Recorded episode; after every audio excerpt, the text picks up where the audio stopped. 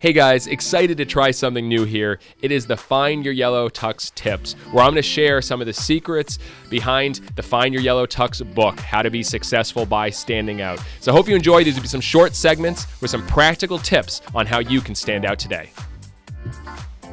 How do you create attention for your business? Let's start with the question, why do you deserve attention?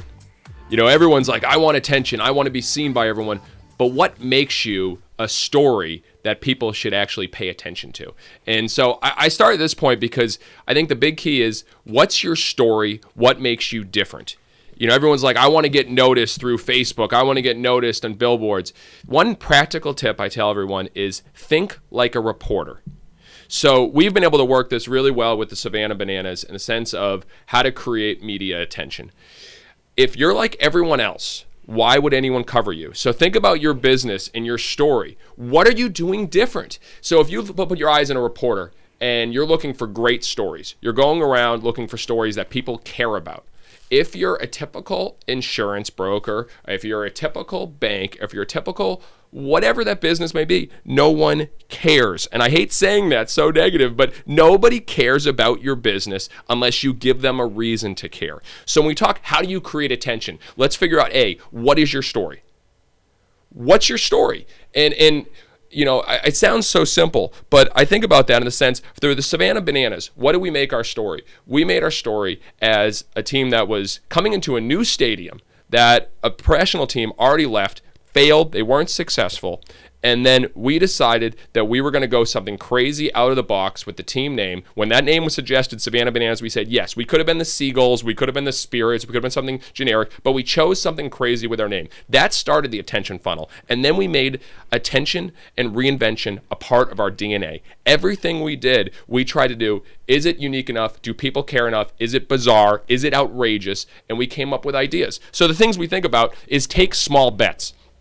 Once you can do, take a small bet with your company and think literally, let's try some things. Let's try some videos that are a little different. I always say this, but professionalism is boring and weird wins. No one writes stories about a professional company, but they write stories about companies that are weird and that are doing things different and unique.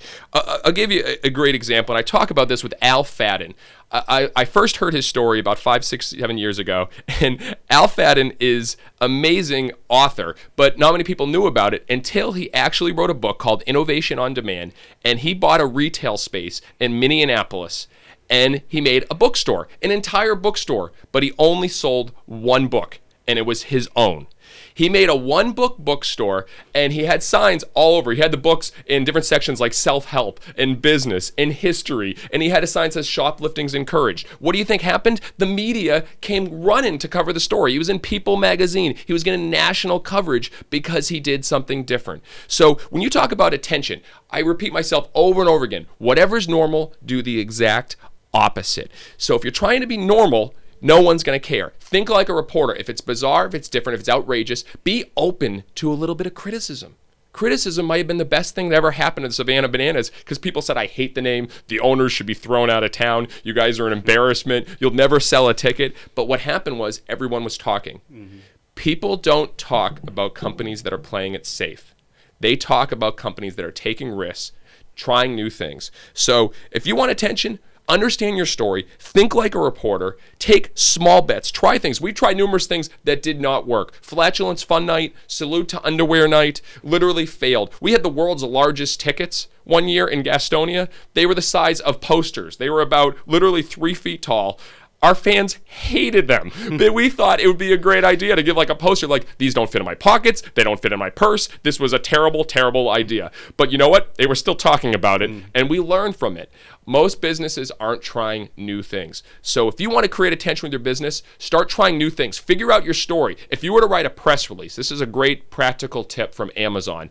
They don't release or launch a new product or service until someone on their team writes a press release on why it'll be so big. What's the difference it'll make? Why will people care about it? They write that press release before they even launch the product. So think about this. If you're going to launch something in your business or say, I'm going to write a press release, will the people actually care?